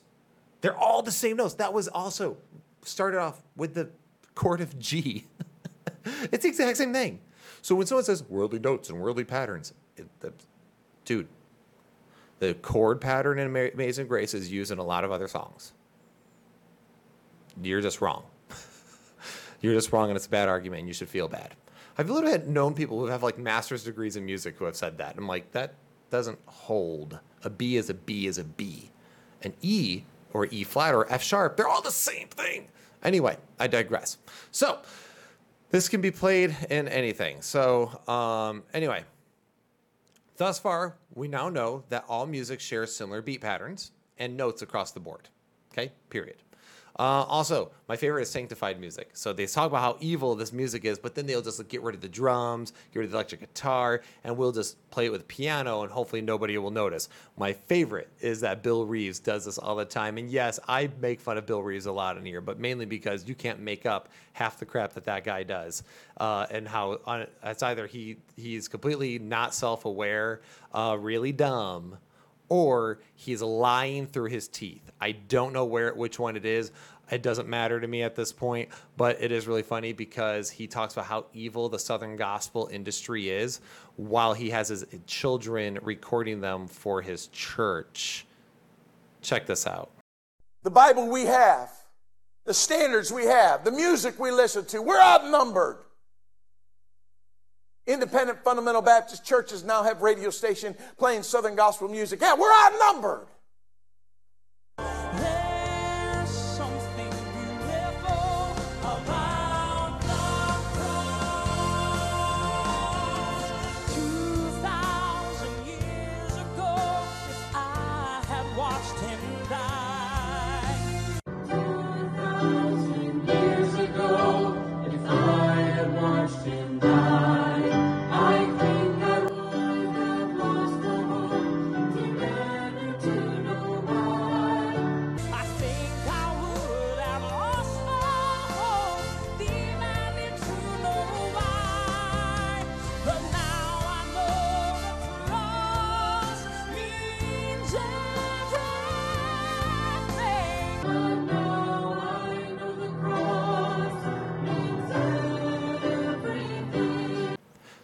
So again, I always wonder if this stuff's so evil, then why find the music to sanctify it? If uh, uh, and also who finds the music? If it's so bad and evil, who's finding this music for you to sanctify? Who's listening to it so you know it's there? It, someone's sinning. anyway, um, I've also heard this one. If it hits your heels before it hits your heart, it's in the wrong place. Uh, this is one of the funniest yet frankly dumbest lines I can actually think of. As we discussed, all music has a beat. Just because one song is faster than another does not make it evil. Some hymns really are faster, some are less so, some are more rhythmic, some are more melodic. That's okay. Ancient Jewish songs often move quickly and bounced around. This has no biblical backing and therefore it is subjective and preferential. What hits my heels may, may be different than what hits your heels, okay? Then we have, well, the lifestyle of singers, the singers is worldly. Well, great. Now apply that logic to everything else in your life. Okay, so the, some of the singers might be worldly. Okay, but even the secular musician is, a, you know, if the secular music is a drug addict, do you still buy from major corporations who do immoral things? What if those, what if those corporations have employees or even a CEO that does the exact same thing and does drugs and whatnot? Uh, sexual immorality or whatever. Do you have to approve of their lifestyle in order to enjoy their product? I don't believe so. Uh, also, define worldly. It's the sinful nature of the world. So, thus, what they're doing must be an express sin by God, not some preferential thing of man. Uh, many people also saying this sort of thing will still love war movies. They love John Wayne and the like. But my first question is do they check the actors and directors of their favorite media? Um, do they check their lives and are they perfectly reflecting of God? Probably not. Is this not hypocrisy? Is that not a complete contradiction? It's true for music, but not for movies. It's not. It's true for music, but not for cars or any other merchandise. What about sports and athletes? Do you have to approve of the athlete before you go buy the ticket to go to the game? Do you have to approve of everything in their life? No. There's a difference between the product and the person. There's a difference between their art or their expression and the person themselves. You don't have to approve of the person to enjoy their music. Period. Okay. Modern songs don't say the name of God or the name of Jesus or the blood of God, blah, blah, blah. They don't say any of these things, um, except for the fact that this is emphatically false. Literally, there's songs uh, like literally a popular song is Nailed to the Cross. Uh, there's also songs called Promises. That's a pretty popular song right now. Uh, God of Abraham, you're the God of covenant, as the very first words of the song that is or, or i put my faith in jesus my anchor to the ground that's in the song uh, there's a lot of songs about the blood of jesus christ um, in fact songs like red letters or love ran red These are literally CCM songs directly talking about Jesus and his sacrifice for us. Also, fun fact for you the song Amazing Grace never says the name of God once. It only talks about the attributes of God, and it, the writer of Amazing Grace, I think, assumes the fact that we have enough intelligence to know what he's talking about. So I think we rob people of using their intelligence uh, in a worship service when we say it has to say the name of God. It doesn't. Okay, that's stupid. That's silly. Even David referred to to God as you, thee, thy, whatever. Use personal pronouns to refer to God in the Book of Psalms. Um, also, one can simply sing about him or of heaven or his glory or his attributes or the testimony of him in their lives or the pouring out of their feelings to God. They can sing about all these things. None of these things are exclusively unbiblical or immoral. So, enough with the stupid objections. Also, uh, God worked through the old songs. Well, this is silly because, yeah, God worked through the old songs. Now you're saying that God can't work in the new? Make that make sense. Just because God used it back then doesn't mean he can't use it now. And just because he used it back then doesn't mean, mean he can't use something new. He can use both. That's why I love churches that do both. My church does both. My church it does a fun little balance of both sides. So, um, my other favorite is CCM originated with rock and roll. Well, once again, I defer you to our history lesson we just took. Uh, most of the hymns we sing today came from time periods that were sexualized in nature, things like the Renaissance, the Baroque, and classical periods. Music was created for only worship. Uh, I'm just going to say this, guys. Uh, name one verse where this is the case. There isn't one. Nowhere in the Bible does it say that music was only for worship. Uh, so music is just an expression, and the order and structure naturally within music shows that it's something that God created because there's a structure to music that we have found, but not that it's limited to worship. We are to worship Him in song. That's it. My other favorite is that note. Uh, many of these songs are 7-Eleven songs, just vain repetition. And I'm just like, well, guys, notice Revelation 4 8. It has them repeating, Holy, holy, holy is the Lord God Almighty, who was and is and is to come for all eternity. So you're going to have a really hard time in heaven then. also, there's plenty of hymns that repeat themselves. Power in the Blood does it, you know, very much redundantly. Um, or my favorite uh, idea of the of the 7-Eleven IFB version is God is so good song repeats itself. I just gave you the whole first verse. God is good. God is so good. He is so good to me. There you go. That's the song. Uh, many hymns are repetitious, okay? In fact, they are designed to be repetitious in order for them to be easier for a congregation to sing and follow.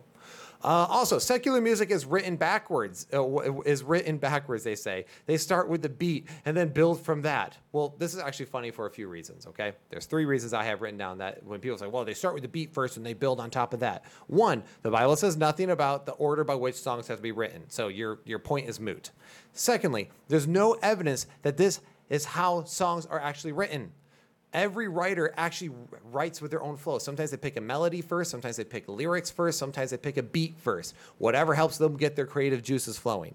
One must first prove through God's word how starting with a beat is immoral in any way before you even have a valid point here, and there isn't one.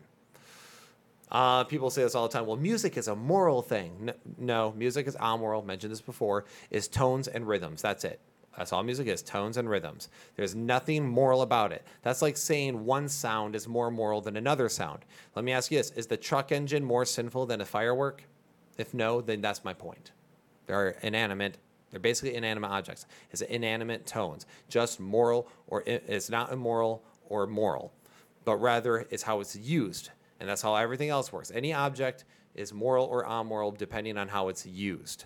So just it's just tones and rhythms, like that's all music is. So stop overcomplicating it. If music is uplifting, hookup culture, and abortion, well, then it's immoral. But if it's talking about how fun summer is with your friends, or how beautiful your wife is, or how great God is, it's perfectly moral. It's fine. Also, my favorite one I've heard a lot of people talk about is Satan was the music director in heaven. I'm going to say this again. There is not a single verse that says he was a music director in heaven. It mentions instruments he played, depending on your translation, but playing an instrument doesn't make you the director. Okay? I played an orchestra. I was not the director. All right? I was one of the violinists in the orchestra. It calls him the quote unquote anointed cherub, but that, that simply means blessed. Okay? That he was blessed by God more than it is about a position of authority over music. It also says that topaz and precious jewels belong to Satan as well. Does that mean we have to throw out all precious jewels because Satan corrupted them? How does that see what I mean? You're holding it one way but not the other. You're not being consistent in your interpretation. Or you could just say that objects are amoral, like a good normal person would, and realize that Satan was once blessed by God and fell from grace. That's the point there. Uh, my other, this is such an anti-African uh, argument I've heard people use. Uh, like anti, it's part of like anti-black culture. I swear from the, the the culture that the IFB and others come from. But anyway, drums come from witch doctors in Africa. This is historically false and just stupid. It is emphatically false. Every culture has drums. I cannot emphasize that enough. It's very anti African in music stance as well. Just all their music must be bad. African music isn't inherently evil, it just seems a way to really push out a, a culture that seems foreign to you. Um, I honestly think it's because of racist history in certain areas. And I'm not woke. Again, I, I do not use the racist label lightly. Uh, I only use it when I think it's actually legitimately racist uh, in intent. So, anyway, uh, I, my other thing is, is it's just they just want to make money. Well, let me ask you simple a simple question: Is it wrong to collect money for your work? Do you pay your pastor? Do you pay your secretary? And then what is wrong with a, someone who writes music for a living, making a living off of that? Also, what's funny is that most of these Christians are very conservative, which means they're about the free market and free trade, which means they should be capitalist pigs who are completely okay with somebody making a living off of their work. It makes no, no, no sense. So, really, the burden of proof is on the person objecting here to show how it is wrong that someone makes money. It's on you, man. Uh, plus, what if all the printing companies that profit off of things like the KJV and other Bibles suddenly is that wrong because they make money off of that? Or we can just hold a consistent position, which is one is entitled to the fruits of their labor. Period. Uh, ta-da! Problem solved. Also, do you have the, to answer for the lifestyle of King James himself? That's another thing I've, I've, I've wondered. Like, what if he did something immoral? If you're a King James onlyist, if he did anything immoral, do you have to answer for that because you like the translation? No, that's silly. That's a really dumb position. I mean, after all, the Angl- he is Anglican, and the Anglicans broke off from the Catholic Church because the king wanted a divorce. So, anyhow. So, before taking jabs at the lifestyles of people uh, today, you better check your own history. That's the point there. And uh, also, if you believe people's work can be separated, uh, it, you better believe that people's work can be separated from the moral pitfalls Otherwise, if you don't, you're going to run into a real problem with everything in your life. Um, uh, the other thing is I've heard people say, well, it makes you want to move. Again, good. The Bible tells us to move and dance, so we can move on from that. It's a dumb objection. They have light shows and makes it a and make it a nightclub. Well, I will say this: the music show, the, I mean the light show and all that. That's not my preferred music, uh, my my preferred worship style. That's not mine, but it doesn't make it immoral. Okay, I might not prefer it, but there's nothing that actually wrong with it. I've been to places with it, and I don't sit there and complain about it. It's just not my preferred one. I don't. I find it distracting. But at the same time, someone who is artistic might be using that as another artistic expression to express to God. Because again, creating a new song, being creative creatures while uplifting the creator, I think that's a beautiful thing. That's another artistic expression. But again, you have to prove it in scripture that somehow light shows are bad, which I don't think you can do that at all. So, anyway, uh, we are made in God's image, okay? Every time we exercise creativity, we're reflecting the image of God, period. So, their notes are distorted again, this is one of those things that I don't understand. You can filter and distort any note. Uh, earlier, I played that harpsichord. That was on a p- electric piano. We distort. They distorted the notes to sound like a harpsichord. That doesn't make sense. Also, I'm going to grab my guitar here.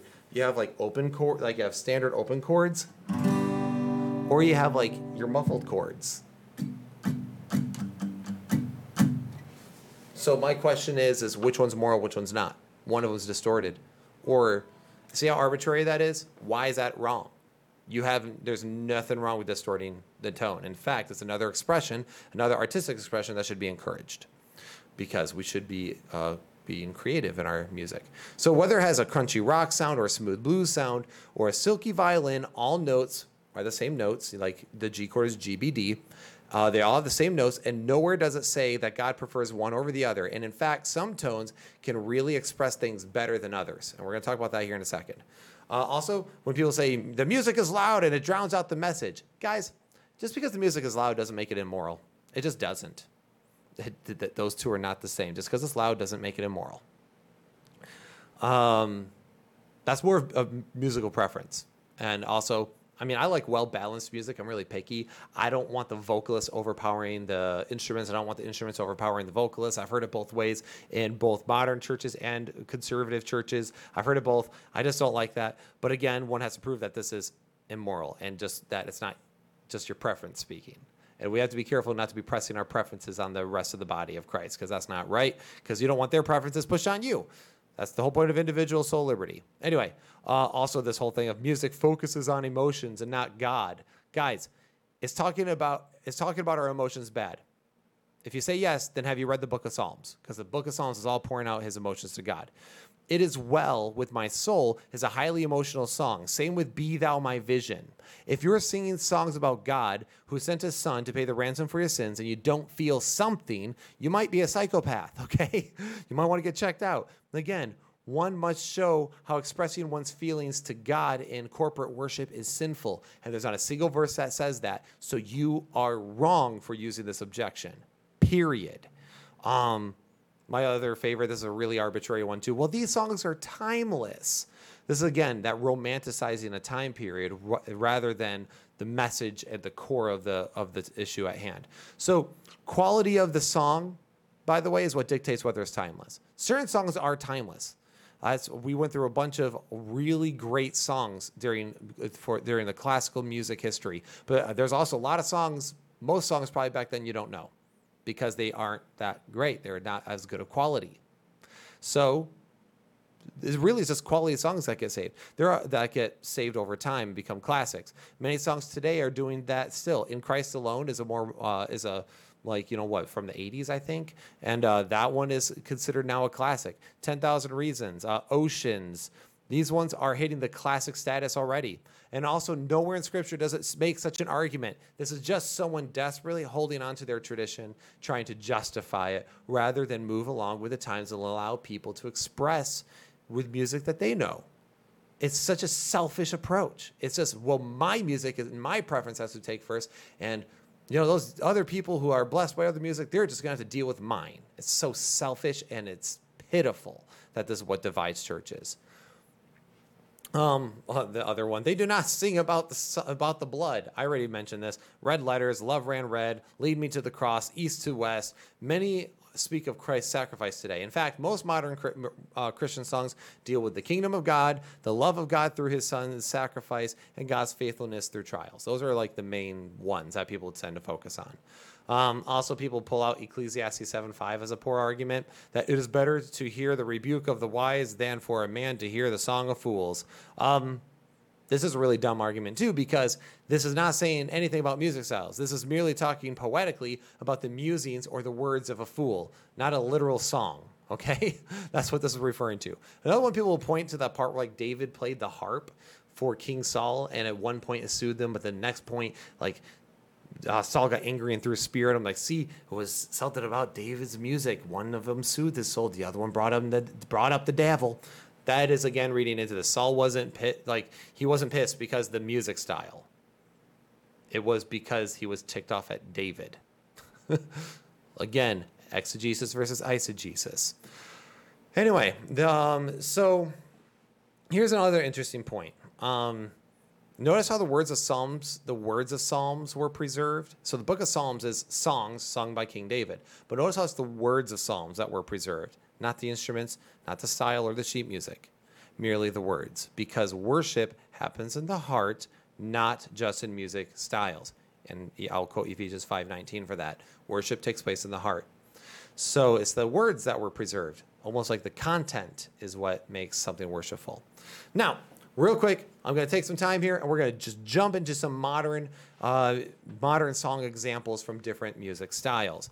We already have covered hymns and older songs. We've covered music theory here a little bit. Um, but what about different music styles? Is there doctrinally correct music in other various styles? And yes, there is, guys. And there's God honoring music in every single music style. Yes, even heavy metal. And I'll show that to you here in a second. So we're going to play some different clips of different songs. Uh, this is the part that I think is fun. We're going to blow through this, okay? First off, we have the song All We Need, We All Need Jesus, which is pop.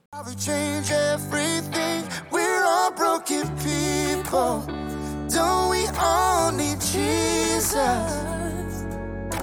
Every moment of our lives. 24, 3, 6, 5. Now, my question isn't during that song, did that sound accurate to you? Is that doctrinally correct? Is that uplifting in its message? Of course, because we all need Jesus, right? Pretty straightforward. And then, of course, worship music, worship style music, which is a little generic in its chord progression, but usually has fun with harmonies and people singing along. But here's 10,000 Reasons.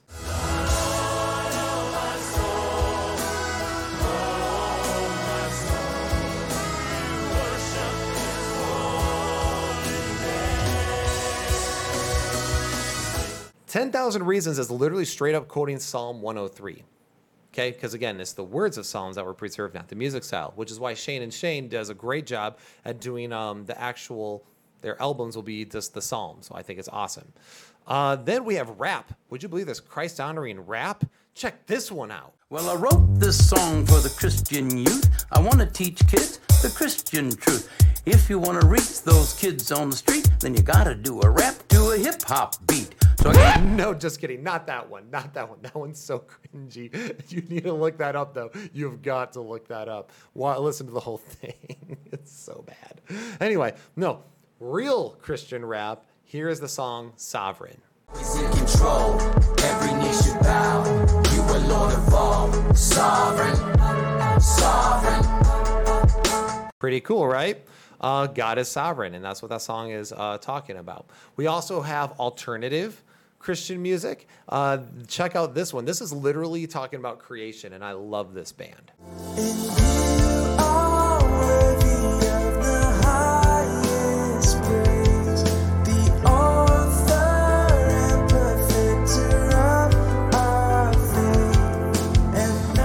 So he is literally quoting scripture, and before talking about how God is the designer of all things, he's basically in this song giving the Kalam cosmological argument and the teleological argument. Okay, pretty neat. And then uh, we have heavy metal, which is, of course, the devil's music, is what everyone thinks. But uh, there's a very, and I'm going to use two, probably the most popular Christian heavy metal bands just so you can get, get like a wet your, whet your appetite a little bit. I'm actually a metalhead, so I love this sort of thing. But uh, here is a song by Disciple called Reanimate.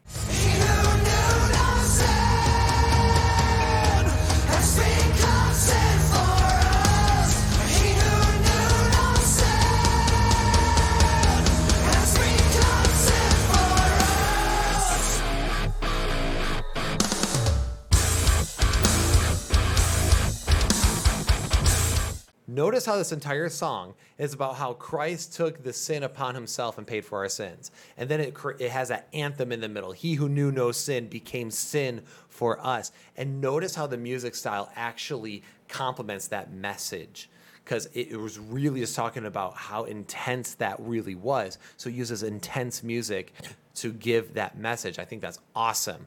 Um, and another heavy metal band uh, called Demon Hunter uses uh, this song. There's a great song called Lesser Gods.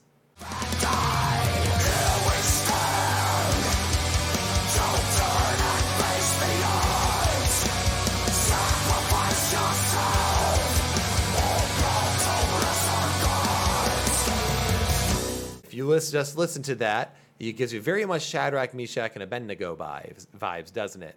It talks about not, it talks about being willing to be martyrs and not bowing before the idols, lest we bow to lesser gods. And so it's a song kind of about like war and standing up and courage and strength, which is why heavy metal fits the style so well.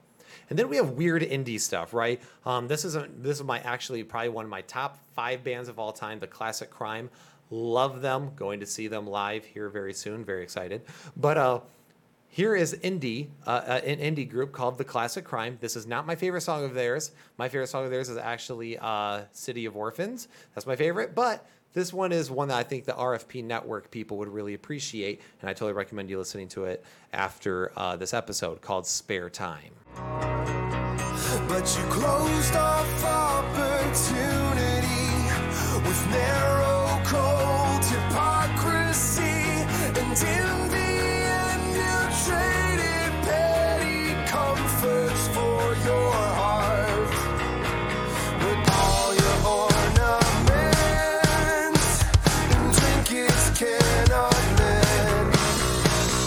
And what is the point of this? Well, it says in the middle of spare time, if legalism saves, then I guess we're all dead, but I, for one, am not stopping in the grave to rest my head. That's a very biblical message. But a song that says we are we are wasting our time by focusing on arbitrary things, and we are showing and it's exposing our hypocrisy and exposing our foolish use of our time. And if we want to live on the side of God, there's no such thing as spare time. So of course, um, Southern Gospel is a very popular one. Southern Gospel is uh, obviously talking about a lot of times about the themes of heaven and the greatness of God, and Southern Gospel is Christian in nature.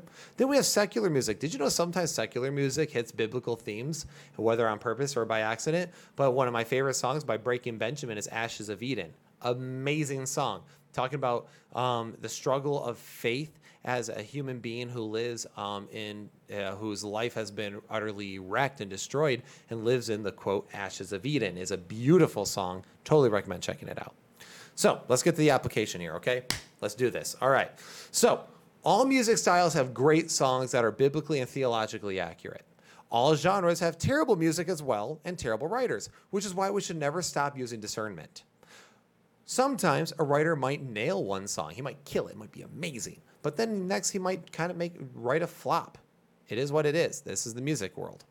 Um, music is amoral and it changes over time, geography, culture, and subjective person to person. A lot of music, uh, the music I worship to personally, is far more obscure in both the artist, a lot of people don't know them, the artist, and the meaning. I love that because it makes me think about the themes. Like, I know it's a Christian group, so I have to really listen to the words, and it's very abstract and weird. So I have to like try to piece it together, and it's fun because I think about it, and it makes me think about biblical themes throughout the day. Then when I put the piece together, I'm like, oh my word, that's so deep, and I didn't real like it come, becomes deeper and deeper the more I think about it. I love that sort of music. Um, I don't usually like the plain, straightforward worship music because it's too plain, it's too straightforward, it's too boring, it's too easy. Okay, um, the only reason to be against any sort of music is purely preferential. Okay, what we are doing is we are bottlenecking the Holy Spirit by having this controversy. We're bottlenecking the Holy Spirit and saying, no, you must operate within these particular boundaries, within the music style, from this particular geographical location, within this arbitrary period of time. We're bottlenecking it. When I was pastoring, uh, when I was a lead pastor at Door Baptist Church before I moved to Frontline Bible, I was pastoring there, I had an old lady. She was in her 80s. She always sang really old school, like country, country gospel uh, uh, songs, songs I've never even heard of before, and she loved doing that. That was like her favorite thing to do. Um, and I, you know, I thought it was a blessing. It was nice because she'd bring something from her childhood. She's 80 years old and sing it in front of everybody, and I thought that was wonderful.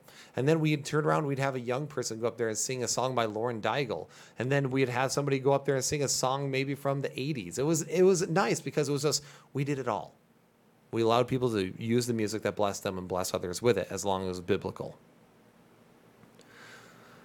So, really, it's an insult to God to make this a controversy. It's an insult to God and it's an insult to God's creative act.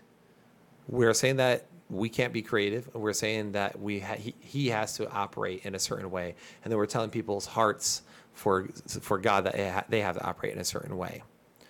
And we are to operate in a certain way, which is God's way, which is what He has expressed in His revelation through His Word. But never once does it say anything about music style, just to uplift His name with loud cymbals and a new song and all that. And yes, do I have a problem with a lot of the like cheesy generic music nowadays? Yes, but I also have an issue with a lot of the cheesy generic hymns as well because I just don't find them interesting. And I'm not saying they're sinful or wrong. I'm just saying yeah, it's kind of shallow. but sometimes shallow pieces are good because sometimes it's good to go back to the basics and remind yourself of the simple things. So anyway, not everyone will connect to every single type of music equally. I'm sure when I played some of the heavy metal stuff, you're like, Will worships to this? But yeah, I worship to it. And it's a good time. Good head banging time. and again, there's nothing wrong with being like with with rocking out. Good grief. Um, again, uh, theme is important. So anyway, but it's uh, something we can all enjoy, right? Music is something we can all enjoy. We might not all enjoy everyone's music equally, but it's something we can all enjoy. So all I can say is this. I know this has been probably one of our most requested episodes to talk about, and I hope I was able to cover a lot of this stuff thoroughly enough. Um, I apologize it took so long to get this out. I we are I'm very busy, and this was a very long episode, and actually I had to film it twice because I didn't like my first one. I didn't think I covered things as thoroughly as I would have liked, and I think we're just going to go with this one, and hopefully I covered the main parts where the other smaller questions will just answer themselves with a lot of the cut the ground I covered today. So I'm just going to leave you with this. Um, first of all, first off, don't forget to like and subscribe to the Church Split. Also, please support us on Patreon. We put a lot of work into this, and uh, it'd be great to get some support there, even if it's just a dollar a month. Um, also, we're going to start doing more and more episodes with Brian. I want Brian on here all the time because we have great chemistry together. Um, we didn't do this one because Brian's not a musician. He knows some about music, but it's one of those things where he's like, ah, that's not really my topic. That's more yours, so I think you should cover that. But we're going to start trying to get him on every single episode, if at all possible, because I think he adds a very strong uh, layer to this. I think we do best our best work when we do it together. Plus, it's fun to listen to. It's not just a lecture. It's not a monologue. You get to hear interaction. So uh, that's our goal. We're, uh, we also have some other fun things. We have a sign that uh, my buddy Tim made me coming up soon, which will be super fun. But otherwise, guys. May the, may the word of God dwell with you richly, and I'll read Psalm 95 1 to you in closing. Come, let us sing for joy to the Lord. Let us shout aloud to the rock of our salvation. So, guys, worship God in spirit and in truth. Worship Him biblically and doctrinally correct. But throw the style out the window. Allow different styles in your church. And don't gatekeep music styles or your music preferences. The Bible says nothing about them. Stop using your preferences to legalistically hold things over other people's heads. Let's worship God together. So come, let us sing for the joy to the, for the joy to the Lord. Let us shout aloud to the rock of our salvation. Thank you guys. Take care, and we'll see you in the next episode on the Church Split.